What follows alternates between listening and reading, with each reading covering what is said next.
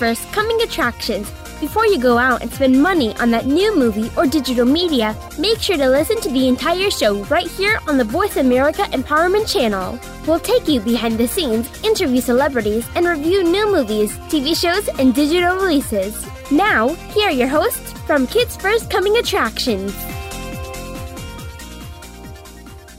Welcome to Kids First Coming Attractions. I'm your host, Catherine, and today we'll be talking with Steve Michelson, the producer of Making Media That Matters, George Schellinger, and Jessica Harvey for Shark School with Jessica Harvey, Jason Chung, who's a professor at the University of New Haven in esports. We'll be talking about Scoob and Octonauts Ocean Adventures. First, we'll talk with Jerry, who's talking with Steve Michelson, who's the producer of Making Media That Matters. Hey guys, it's Jerry Orr reporting for Kids First. Right now, Steve Michelson, who is an award-winning executive producer of many amazing, amazing documentaries. He's also the executive producer for the Fund for Sustainable Tomorrows, which helps many amazing and incredible uh, issue-based documentaries come into reality. He's also recently started an online course with the world-famous Ringling College called Making Media That Matters. Steve, thanks so much for being with us today. Happy to be here, Jerry. So the first question I want to ask is, before all of this, you are at One Pass, where a lot of the greatest artists in digital media got their start. So could you talk about how you started there and how, why you want to get into this business at all? Well, I have five generations now in the media. My father, my grandfather was one of the first to distribute the R C A Phonograph album. My kids are in the media. Even my grandkids are now involved with social media. So it's in the D N A. It's been always something that I never even thought about being anything invo- involved with anything else. One Pass was an, a, an amazing experience. I saw uh, a camera in nineteen seventy-four. Steve Wozniak was my video engineer before Apple Computer even began. And uh, it was a self-contained video camera, and I said, this is the camera of the future. At the time, it was a plywood mock-up, and I said, I've got to beg, borrow, and steal, because this camera is going to change everything. So I bought the camera. I think I was the fifth in the country to have this portable camera. It was made by R C A, which owned N B C, and while their engineers were figuring out why this might be a good camera, I was already off and running, and uh, within... Uh, About fifteen years, One Pass went from this one little camera to a company of uh, over six hundred people all over the country, not just in San Francisco. So it was meteoric, twice an Inc five hundred company for fast growth, and uh, we were we were really quite the only company in San Francisco at the time to really have all the resources you needed to make any kind of media. Well, self-contained cameras are here to stay. Now, you are a documentary filmmaker, and sadly, documentary filmmaking is not really that big of an industry. A lot of people don't opt to go to documentary filmmaking. So what made you decide to become a documentary filmmaker? Well, I'm glad you asked, because my father, after radio and sound, he became one of America's foremost international television distributors. Mm-hmm. And I used to question him from the time I was fourteen. I would say, Dad, why do you have to show Americans looking so unintelligent? He would be buying programs like Hee Haw, which was sight gags and just the lowest type of humor you could imagine. I said, why can't you buy something like Jacques Cousteau? As a family, we watched that every Thursday night, and it was totally excellent programming. Why can't you buy something like that for world audiences? He represented over forty-five countries around the world. He represented the Shah of Iran, uh, many other amazing uh, English-speaking and uh, other countries. And uh, he always said, people come home, they want to kick back, they don't want to solve the world's problems. They just want to have a beer and be entertained. That was his answer, and was pretty much the answer for a long time. I had other ideas, and moving here to San Francisco was an opportunity to join what was the largest enclave of documentary filmmakers in the country, over thirty-five hundred of them in the nineteen seventies when I moved here. And K Q E D, our public television station at the time, was the center of production for all of that kind of work. More films from Sundance have originated from San Francisco. More Oscar-winning documentaries have come from San Francisco than any other city. So it was really a chance to be with the kind of community that I had always inspired to be. You're listening to Kids First Coming Attractions. Today, we're talking about Scoob, Octonauts Ocean Adventures, and we're talking with a bunch of amazing people. Right now, we're listening to Jerry talk with Steve Michelson, who's the producer of Making Media That Matters. Uh, you know, something that I often think about, because I'm also a film critic at Kids First, and I have reviewed some documentaries, and something that I always struggled with was the ethics of documentary filmmaking. Not only if you should tell or show a person's life where they may not want to have that part shown, but also what is the responsibility, you know, uh, if a documentarian should just show, if they should try to show uh, how to solve something. So in your opinion, what is the ethical duty of a documentarian? Well, what a lot of people, there are many types of documentaries. I specialize in cause-related documentaries these days for other reasons, but all documentaries seem to, uh, you know, succeed or fail based on the characters themselves that are in the film. And ultimately, you have to be as observational as possible and not try to turn the story into something that viewers aren't seeing right there through the characters themselves. So putting people in in a, in a situation, in an environment that they're not used to, that they're not familiar with, through the eyes of the characters that are in that story, that's the secret of what makes documentaries work. It's also the secret from an executive producer point of view. Failing to do that disqualifies you from grants, disqualifies you from public television opportunities, disqualifies you from many other uh, important opportunities for the distribution of your film. I think you touch a good point on the business side, and your documentaries have covered many different causes, from environmental to social and so many more. Do you think there's a specific cause, however, that needs to be shown more in documentaries? Well, these days I'm focusing on health as the one. You see in the presidential discussions, healthcare is a big issue, but um, everybody's been focusing on the wrong thing. They've been focusing on insurance. Really, you know, we have a sick care system. We need a healthcare wellness system. And my current film, In Our Own Hands: How Patients Are Reinventing Medicine, is the story of one hundred thirty million people today, thirty million of them children, who have autoimmune disease and disorders, from autism to, to uh, Crohn's disease to, you know, a list of about fifty of them is what what is the opening of the film. We don't see it as an epidemic, but it really is, and it's all caused by something we're not sure of. It's uh, it's in our diet, it's in our environment, it's not genetic. Uh, to have these many people sick today is a serious problem. So this new film, In Our Own Hands, is going to really open up this conversation.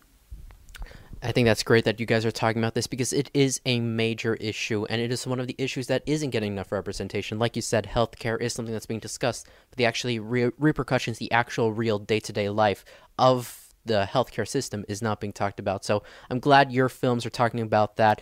And because you have this experience with non-documentarian and documentarian filmmaking, how do you think the process of making these films, like the one you just mentioned, is different, whether it's narrative or documentary?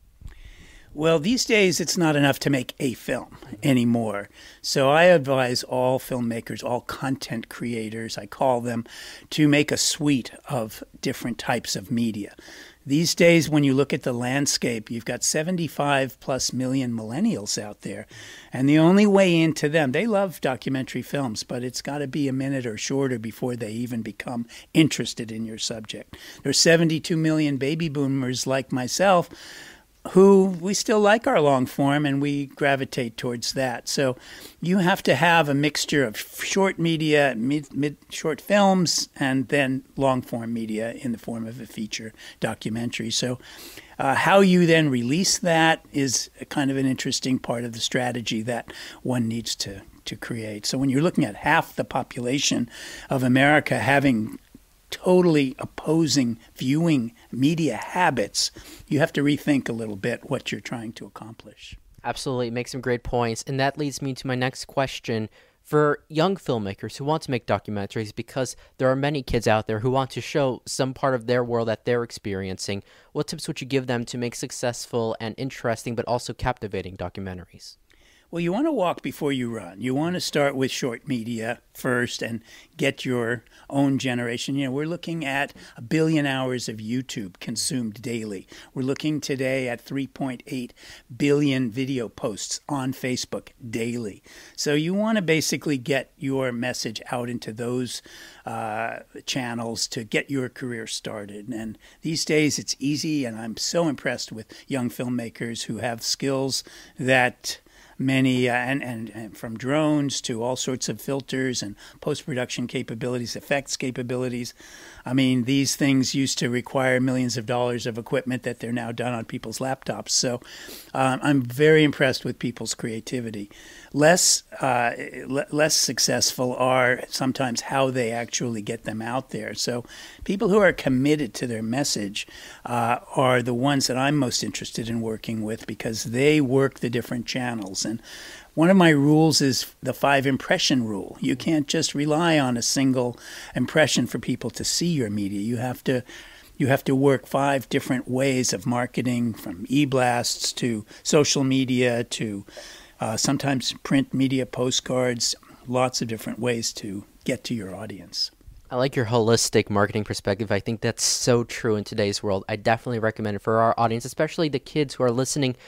There's nothing stopping you. If there's a story you want to tell, if there's a documentary you want to make, definitely make it. One of the ways we can learn is you recently started an educational course all about making media that matters. That is the title of the course. I love that. So could you talk a little bit about what that course entails and what you're teaching? Yeah, I have uh, the first episode of the course is about some of the principles of being committed. A lot of filmmakers, the history of, of documentary filmmakers is I make my film, I hand it off to a distributor, and then I make my next film. That doesn't work so much anymore for cause-related media. I'm always looking for people I call committed filmmakers. Sometimes it's their only subject. They will have known this subject and they're committed to it long after the making of the film. The rest of the course is are case studies of people who have made films and created social change. That's got to be the goal of why you're making the film in the first place. So so get on with that. And there are a lot of really incredible things to learn these days about engagement, about strategies of getting audiences to become part of your film. So it doesn't just end with the making of the film. You have to design everything up front, from crowdsource funding to uh, many other ways of using community screenings primarily to reach your audience and build from there. You can start with some very, this was what I used to call narrowcasting at a time when when we only knew of broadcasting. But as cable came along and now the internet, the opportunity to reach smaller and smaller markets is here. So you have to use that. I'm working with particular disease areas where families have gathered, and they're fantastic supporters of my films. So I'm teaching the next generation of documentarians how to think out of the box, how to think about the committed story and the social change they want to accomplish. And then it's not just about making the film. It's about extracting from the film clips and creating trailers and social media elements and building an entire network, an entire suite of media to Uh, roll out one's campaign. It's really all about the campaign. Definitely seems so. And thank you so much for talking to us all about the world of documentary filmmaking. Let's take a break. I'm Catherine, and I'm from Chicago, and you're listening to Kids First Coming Attractions. Today's show sponsor is Llama Llama Best Summer Ever on D V D. Follow us on Twitter at Voice America T R N. Get the lowdown on guests, new shows, and your favorites. That's Voice America T R N. To become a Kids First film critic, visit our website to find out when the next audition takes place. We hold auditions throughout the year and are always looking for kids ages eight to eighteen that love movies, love talking about movies, and love the chance to meet the talent that works on movies. We invite kids who live in or near any major city in the U S, Canada, or the U K. This summer, join us at our Kids First Film Critic Boot Camp at Temple University, where you can learn how to critique films, how to interview celebrities, and how to set up a home studio for next to nothing. For more info, visit w w w dot kids first dot org. Think you have what it takes to become a Kids First film critic? Register to audition and give yourself a chance to join the entertainment business as a young entertainment reporter. Hurry! Our auditions take place the first Saturday of the month via Skype. Help us help other kids make smart decisions about the movies they choose. At Kids First, we believe that smart kids make smart consumers. Become our friend on Facebook. Post your thoughts about our shows and network on our timeline. Visit facebook.com forward slash Voice America.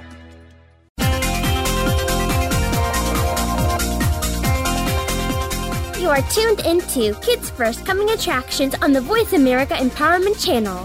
Shh! Turn your phone off. Another film review or celebrity interview is coming up.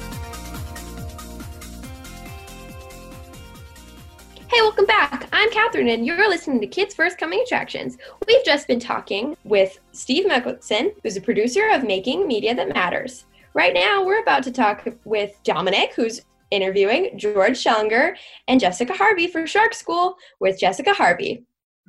Hi, this is Dominic DeGravio reporting for Kids First.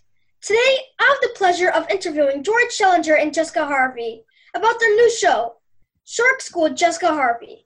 I watched the film a few days ago, and I have to say, wow, this is the coolest school on the planet. I learned all about tiger sharks, bull sharks, the great hammerhead, and more. Let's find out more about these two people and how this show came about. George Schellinger is the executive producer of the Guy Harvey Ocean Foundation. Jessica is a trained zoologist. She grew up around the ocean and is now using that passion for projects on conservation ed- and education. My first questions are for George. What was your favorite part in the making of Shark School with Jessica Harvey? Well, Dominic, first of all, thank you for having us on the your show today. Very cool. Always great to, to work with Kids First. My, the favorite part about working on this was working with Jessica, of course, and working with sharks. I mean, what more could you want? I love these animals. They are so cool. I believe they're cool, too. The cinematography in this film was truly amazing. Where was your favorite place that you filmed?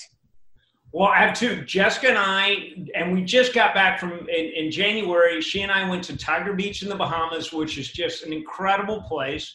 And in October last year, she and I went to Guadalupe Bay, home of the white shark, and that was amazing too. So being able to travel to Jessica with these places and, and photograph these amazing animals, so much fun. Mm-hmm. That's very fascinating. Switching over to Jessica. Jessica, can you explain to us, in a way that a ten-year-old can understand, what is it like to study and dive with sharks? Wow. I um, I actually started diving with sharks when I was ten years old myself. We were in Walker's Key, and it was the first time we were able to go diving in shallow water with uh Caribbean reef sharks and lemon sharks and nurse sharks. And I was amazed. We just got to sit on the bottom, be in a peaceful environment with all our friends and family. My father was the one who took me down there. And it was mesmerizing. They all came in around us, didn't pay us any mind at all. And we just watched them feed on this piece of bait that was sitting in the middle of the sandbank that we sat on. And it was fascinating. And now to be able to use those experiences, build on those experiences for uh, scientific study is so much fun. And to be able to, you know, chat with you about it and share this kind of passion is makes it that much more enjoyable. Your work is very interesting, especially to someone who has such respect for animals and the environment. What words can you use to describe your work? Ooh, that's a good question. First word would probably be challenging, because you have to work with nature, and nature is unpredictable, right, George? you, you have to be no, you have to know where to be at the right time. You have to be ready for any moment, because you don't know when a certain shark is going to come around. And sometimes you're going to spend hours looking for them before you find the one that you can even tag. So certainly challenging. It's so much fun as well. I love every second that I'm out there, because you never know what you're going to see. You're in an environment where sharks exist with other animals. So the opportunity to be able to experience an ecosystem is also an, very fun. And it's just fascinating. As I, as you say, you know, science is a tool that is used to help answer questions about our world. And as you know, you have to do a lot of research ahead of time, and you're going to be able to contribute your knowledge to the growing knowledge of these sharks. So challenging, fun, and fascinating is what I would say. Great. In your opinion, what's the most interesting shark species and why? The top three definitely for me would be hammerheads, oceanic white tips, and tiger sharks, I think, because they are so different. And all, and that's why sharks are so interesting. They have evolved over millions of years to fit specific niches, and each one is, is so fascinating. It's very hard, but I love those three. You're listening to Kids First Coming Attractions. Today, we're talking about Scoob and Octonauts Ocean Adventures. Right now, we're listening to Dominic talk with George Schellinger and Jessica Harvey for Shark School with Jessica Harvey. Mm-hmm. Right, so back to George. You've worked on projects involving a variety of species. Can you explain to us what made you choose sharks for many of these projects? I would say that the reason why is sharks need our help. They don't have a voice under the sea, and to help communicate their what they're up against, because if we if we continue to fish the big ones, they're going to be gone. And your generation won't have a chance to see them. And, and so Jessica and I really want to educate people. We make these films to educate people so you have a chance. And when you get, when you're ready to dive with sharks, your generation will jump into an ocean just filled with life. So that's why it is so important. Education, so people understand these animals. Jessica, I'm pretty booked about the usage of single-use plastics. I'm sure that you see how these plastics affect marine life. Why should kids my age be concerned about it, and what can they do to help with this issue? That's a, I agree with you. I'm pretty bummed about it as well. And it's very hard to get away from, because we've, we've had years of previous generations using up so much, and now younger generations have to deal with the problem. So for, as a young person, to realize that it takes years for plastic to break down in comparison to natural products is really important to grasp.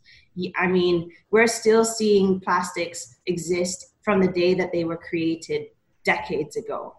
And that is causing a problem because it is accumulating in our environment, and there is nowhere for them to actually dissolve um, and not play a negative impact on our environment. The other thing too is that it's toxic, and these animals are ingesting this plastic, and then you are ingesting these animals, and you could become sick from this bioaccumulation of toxins. And so it's really important to know this for your own health, because you want to live for a very long time. You want to be able to go and see all these amazing places, and your health is very important to, to do that. Um, and then the other thing too is that these plastics are killing many, many marine animals. And you see, you see it all the time. And the only way we're going to be able to prevent this from happening is to stop plastic plastic use altogether, and or even and you, but we do things in stages. So there's definitely solutions that we can do, and every little bit helps. We're not going to be able to wipe the planet of plastic tomorrow, but we can certainly reduce what we use, and that is helpful if everyone took part. True. Do you ever foresee starting a marine biology program for kids? Because I'd be super excited to join. Oh, cool. Well, actually, this is such a great time because we are working with different partners to act, to create marine curriculum, marine science curriculums in schools. So we ha- are working with um, Discovery Ed already. We have a bunch of different educational material on our website, as you know. And um, we'll be working, we've worked with uh, Nova Southeastern University for a very long time. So there are accreditations too that have been a part, like the science that ha- has helped, that we've been a part of is part of that university. And so you can do marine science there. But we're also, I'm also hoping to create a really cool volunteer program so that people can experience more um, expeditions and do some in-field stuff with with other partners as well. So as soon as that's formalized, I'll let you know for sure. But there's definitely cool things in the works in terms of school curriculums, and hopefully we'll have more marine science examples in other subjects too. Okay, I totally joined, so you know. Wicked! That's awesome. I'm very excited. A Kids First review of the marine science pro- program would be awesome. We want to make it the best it can be. Okay. George, can you tell our audience, where can people see Shark School with Jessica Harvey? I'm sure you're going to find some real fans after they listen to the two of you. Excellent. Well, on Amazon, you will find a lot of our documentaries. I think we have nineteen up there. So you'll find Shark School, and then a wide variety. So, so you can you can. There's the Oceanic White Tip documentary, a Mako shark documentary. There's documentaries on billfish. So just a whole universe of uh, marine sea life that you can find out about on on Amazon. That's all we have time for now. Thanks to George Schellinger and Jessica Harvey for joining me today on Kids First Coming Attractions, to talk about their upcoming film, Shark School with Jessica Harvey, and teaching all of us about the importance of protecting our marine life, and educating ourselves about one of the most misunderstood creatures in the ocean, our sharks. This is Dominic DeGravio reporting for Kids First. Let's take a break. I'm Catherine from Chicago, and you're listening to Kids First Coming Attractions. Today's show is sponsored by Llama Llama, Best Summer Ever on D V D. Follow us on Twitter at Voice America T R N. Get the lowdown on guests, new shows, and your favorites. That's Voice America T R N.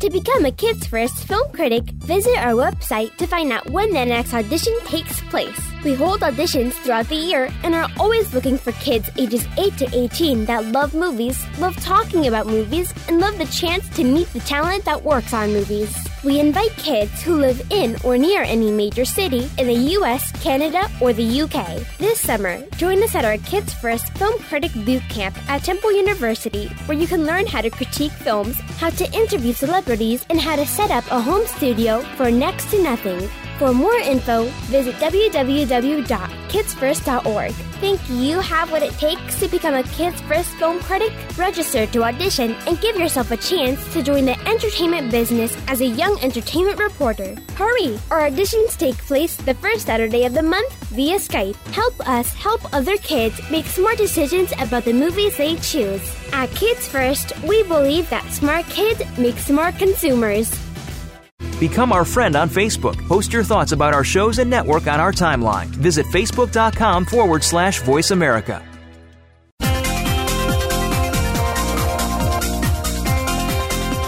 You are tuned into Kids First Coming Attractions on the Voice America Empowerment Channel. Shh! Turn your phone off. Another film review or celebrity interview is coming up.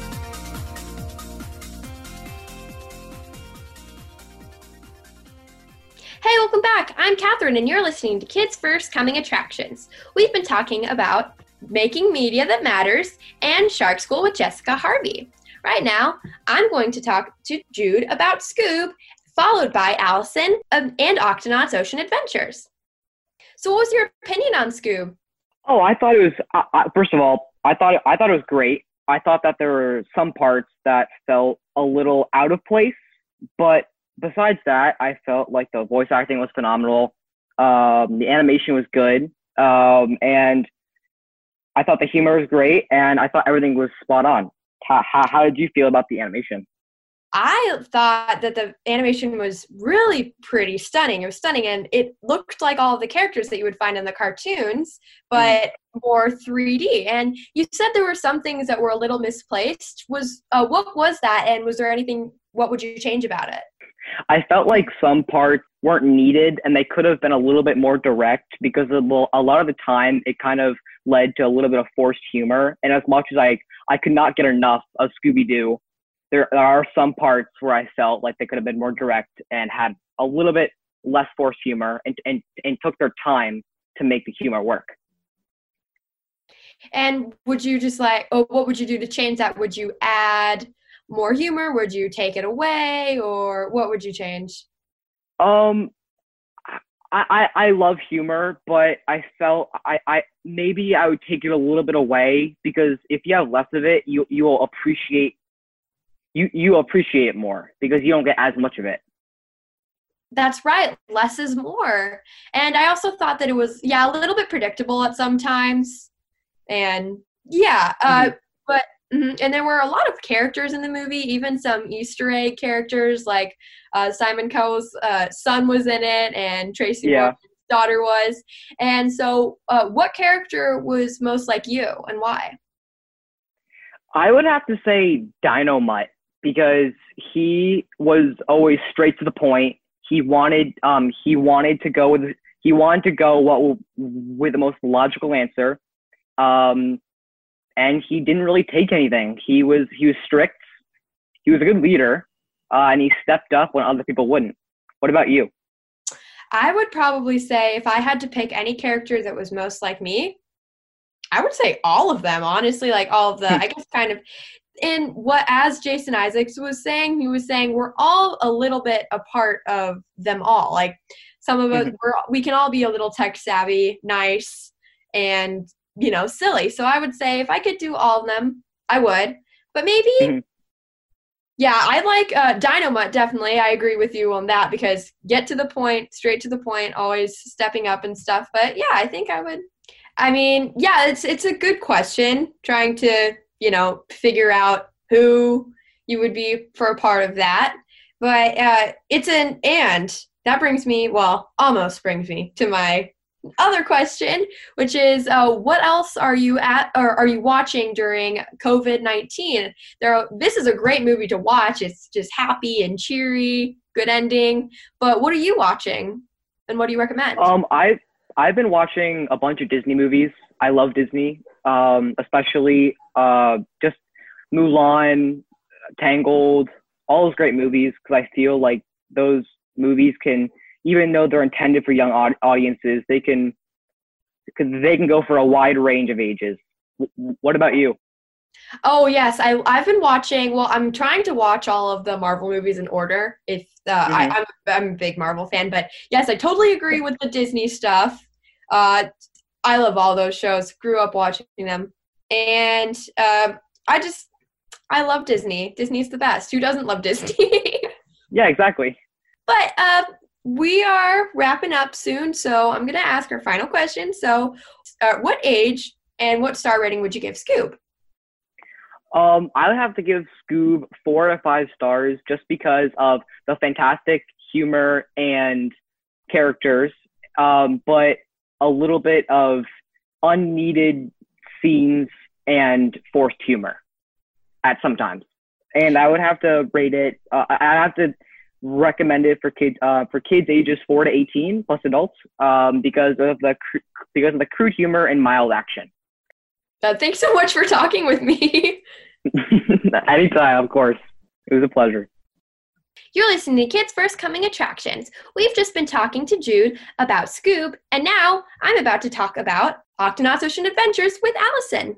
So, Allison, what was your opinion on Octonauts Ocean Adventures? I really, really enjoyed Octonauts Ocean Adventures. I thought it was very clever in the way that they talked about ocean animals and gave us information while still making it fun. How did you feel about it? I loved it, and there were so many things you could learn, and all the animals were adorable. I mean, all those all those animals in Octonauts are so cute. But and it was really interesting to learn about everything. And speaking of interesting things, what was the most interesting you learned about in Octonauts Ocean Adventures? So one of the most interesting things that I learned was there are these things that are t- in the bottom of the ocean called bomber worms, and they have flares, like little lights that they just grow on themselves, and they throw them at other animals who are trying to eat them to protect themselves. And I was like, that's so interesting. I never even knew they existed. What about you? What do you think was something really interesting that you learned? Yeah, well, definitely always on these Octonauts things, you learn about something new that you've never learned about before. The bomber worms absolutely never, never, ever learned about. Uh, those were really interesting, and I was like, how how do they do that? I guess animals have a really cool way of defense. I know. So that was really very interesting. And so Octonauts is all about how animals are, or, well, how the Octonauts, who are the, the team of people saving animals, are saving animals. So if you were an animal in the sea, which Octonaut would you want uh, to help you? Ooh, you know, I think I really liked Captain Barnacles. He kind of knew how to take charge, and I think I would feel very safe if he was there and he was protecting me or saving me. I would really just like to have him around. Who was your favorite Octonaut? Oh, my favorite Octonaut, I definitely love them all, but uh, maybe Peso, because he's just kind of a sweet little uh, mm-hmm. penguin who's always wanting to help. And yeah, he's and he's a good medical person, so if I if I'd maybe like broken a flipper or something, I definitely want his help. Octonauts is based in the ocean, if just so everybody knows. And as as people who've watched this know, and as I'm about to tell you, Octonauts is it's really pretty settings. Like it's almost this make-believe world, but it looks really real in a animation way. It's all under the sea, and it's it's just. It's visually stunning, and there are so many little nooks and crannies everywhere, and even their little machinery is so cute. It's like uh, Quasi, who is one of the Octonauts, his little um, under-the-sea submarine thing is like a little shark, which is adorable. So if you could base a little ship off of an animal in Octonauts, what would you base it off of? There was an episode, I think it was the first one, called The Mantis Shrimp, and it was about these two predatory mantis shrimp who were kind of fighting over space.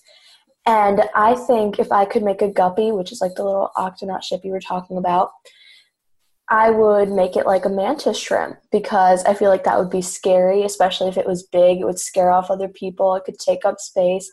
I feel like with all the legs, it could probably move really fast. So what would you create if you could do any of the animals just in the ocean? Oh, that's a good question as well. I do, I definitely like your um, your mantis shrimp because it has all of the little gadgets or and, you know, like the spear, whatever it was, you know, it has all those cool, like, gadgets, and I would have all those cool gadgets. But if I had to choose an animal to base it off of, I would think maybe a seal, because, I mean, it seals are pretty agile or agile and stuff, and so I feel like it'd be it'd have good backspace, and yeah, something like that probably, or maybe like even a pang well maybe even like a penguin or a seabird, because uh seabirds because they can fly, and that'd be super cool to have if you're just flying over the ocean, or like a penguin because they can swim really well, but then again one of the characters is a penguin, so that might be a little awkward. But anyway, um, what do you think the message of uh, Octonauts is? I think the message throughout all the episodes in Octonauts Ocean Adventures is that teamwork is very important, and that if you need to solve a problem, you can really count on teamwork to help you out. And um, always, I think, be kind and try to work things out with other people is a message that was spread throughout the episodes, and is a really good message that I think a lot of shows should try to portray. Yeah, teamwork makes a dream work. That's also, and, and then, of course, helping others in need, because they're all about helping animals in need or stuff like that. So I would definitely agree with you. I think the Octonauts are good role models, and especially in kids' shows, you should have role models. You should have something that especially younger kids can look up to and just follow their lead, so that they do good things and help others just like the Octonauts do. Uh, we're about to wrap up, so I'm just going to ask you your star rating out of five and your age range for Octonauts Ocean Adventures. What would you give them? So I give Octonauts Ocean Adventures Five out of five stars. I really enjoyed it. I thought the message was great. The episodes were interesting, and I loved the setting. And I would recommend it to ages five to twelve. All right. Thank you so much for talking with me. It was great. Thank you so much for hosting. It was awesome. Thank you. Let's take a break. I'm Catherine from Chicago, and you're listening to Kids First Coming Attractions. Today's show is sponsored by Llama Llama Best Summer Ever on D V D. follow us on Twitter at Voice America T R N. Get the lowdown on guests, new shows, and your favorites. That's Voice America T R N. To become a Kids First film critic, visit our website to find out when the next audition takes place. We hold auditions throughout the year and are always looking for kids ages eight to eighteen that love movies, love talking about movies, and love the chance to meet the talent that works on movies. We invite kids who live in or near any major city in the U S, Canada, or the U K. This summer, join us at our Kids First Film Critic Boot Camp at Temple University, where you can learn how to critique films, how to interview celebrities, and how to set up a home studio for next to nothing. For more info, visit w w w dot kids first dot org. Think you have what it takes to become a Kids First film critic? Register to audition and give yourself a chance to join the entertainment business as a young entertainment reporter. Hurry! Our auditions take place the first Saturday of the month via Skype. Help us help other kids make smart decisions about the movies they choose. At Kids First, we believe that smart kids make smart consumers. Become our friend on Facebook. Post your thoughts about our shows and network on our timeline. Visit facebook.com forward slash Voice America.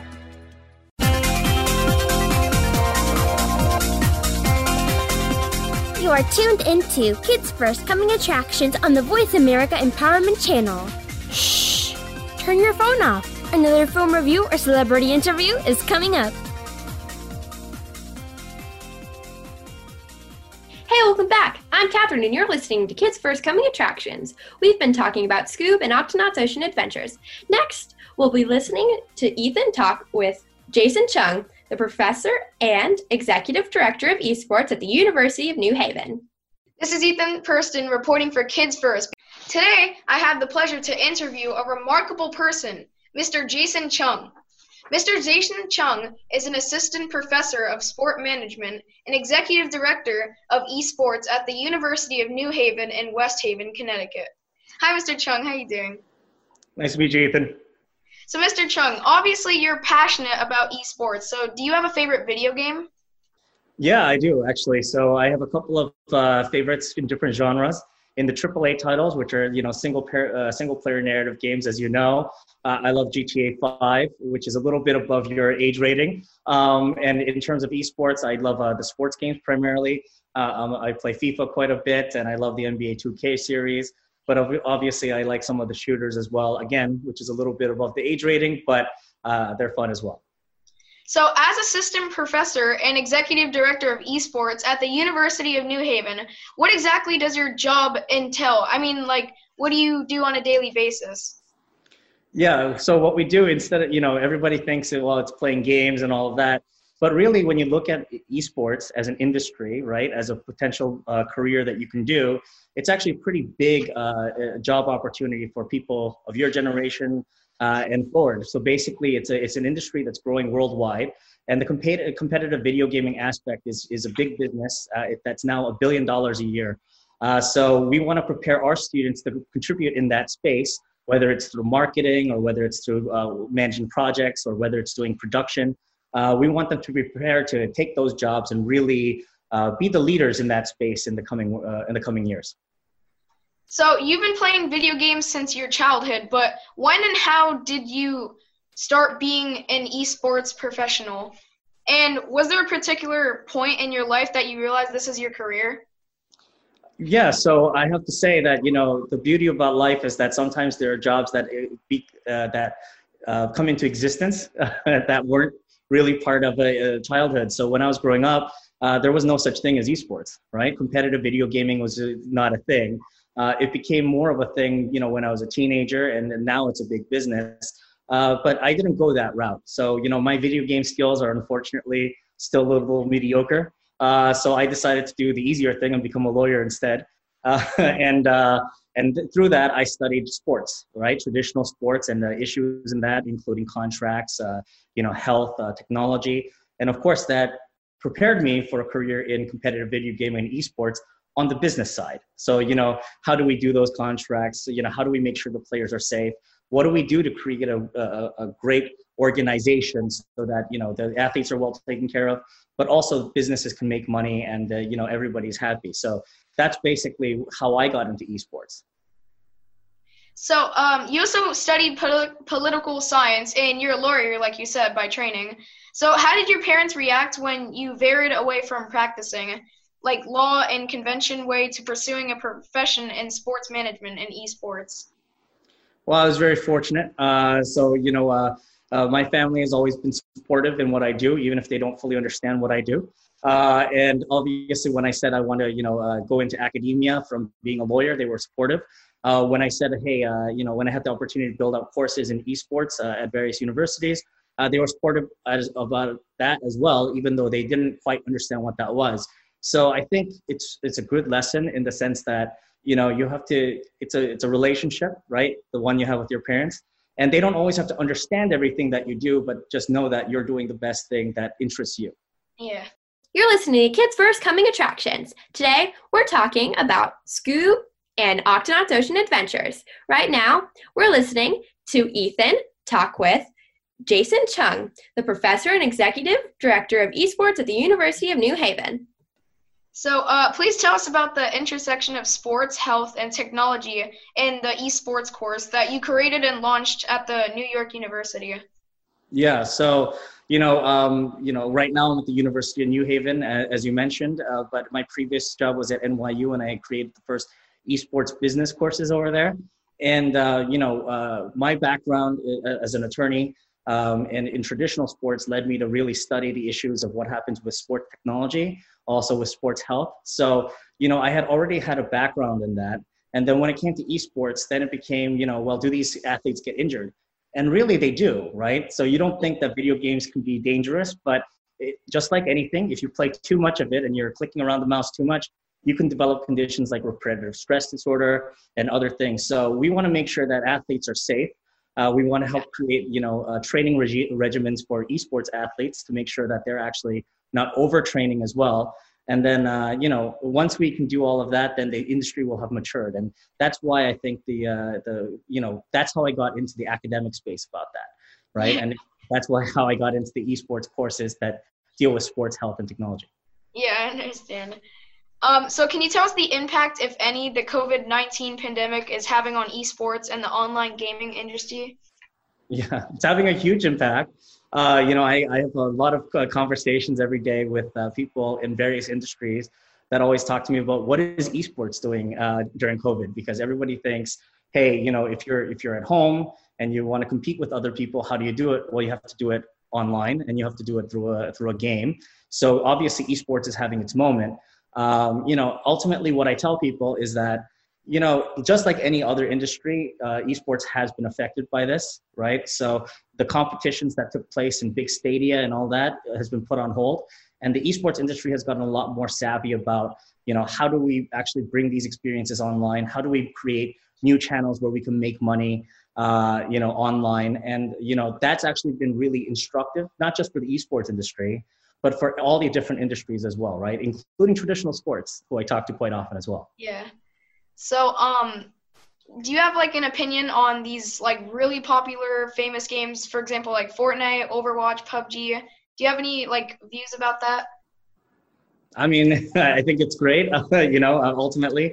Uh, I think they've done a great job of, you know, I- ensuring that, that the, the games are accessible for people of all ages, uh, particular games like Fortnite. Uh, you know, they've created new revenue streams. So on the business side, we study that all the time. How did they get, uh, you know, uh, people interested in it? But also we take a cautionary look at some of the stuff. We don't want to, we don't want uh, students spending too much time uh, playing the games either, or overspending in those games. So really the question is, how do we do the balance? Um, but, you know, ultimately everybody in the industry is collaborating together and working together to make sure it's a good experience for everybody. So do you get to see games before they're released, and do you get to review them, like, and do they change it, or do you wish that they could change it? Well, I mean, I have to say, unfortunately, when you're a professor uh, in the business sense, uh, you're not a creative, right? So the thing is, generally, it's the creative types that that really have more control over that. What I could say is that I have been privileged enough to actually visit a lot of the developers in person. I've been to Riot uh, Games in L A, for instance, and have gotten behind the scenes tours, seen what it's like to, to you know, see what their competitive space is like, what their training spaces are like. Uh, and also we work with them on sort of, you know, everything in academic programming as well. So, you know, unfortunately not as much on the play side, but, uh, but you know, a, a lot on the business development side. And I can also say that at the university, we're also very lucky because we've actually built out competitive esports spaces. We actually have an arena and a training center that's being built right now. Uh, it's going to for quite a lot of money. Uh, and it has top of the line gaming uh, stations. So the battle I, stations are great. And, uh, you know, it's a, it's a big thing. So, you know, uh, definitely we get to play too, but usually a little bit after the fact. I like that. That is very great. Um, do you have any positions or jobs that you thought was your favorite out of all of them? I think the one I'm doing now. I, I think that's, it's, it's really a, the culmination of a lot of things. I think I had to go through a number of different careers and jobs to get the one, to have the background to do the one I do now.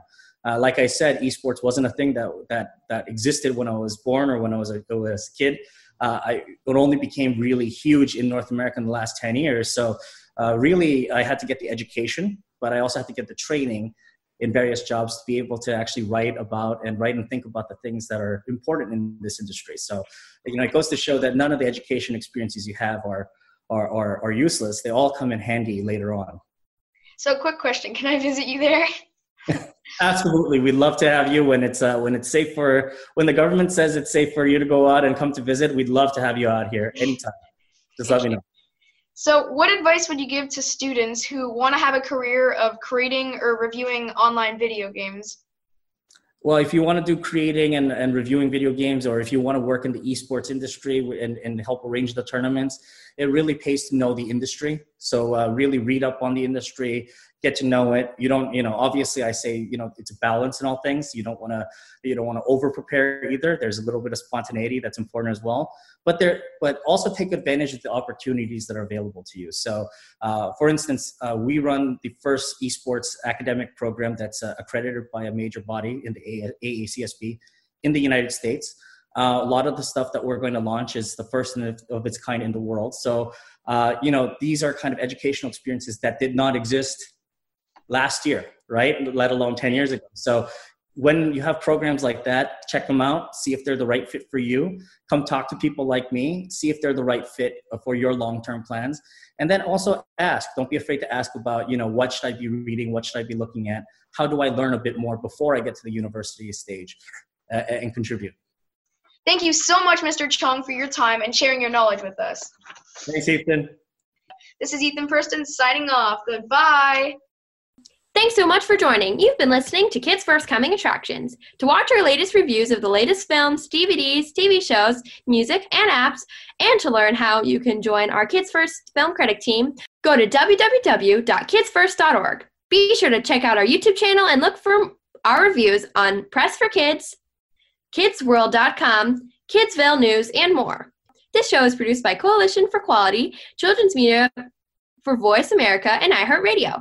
Today's show is sponsored by Llama Llama Best Summer Ever on D V D. This has been Catherine with Kids First. Bye-bye.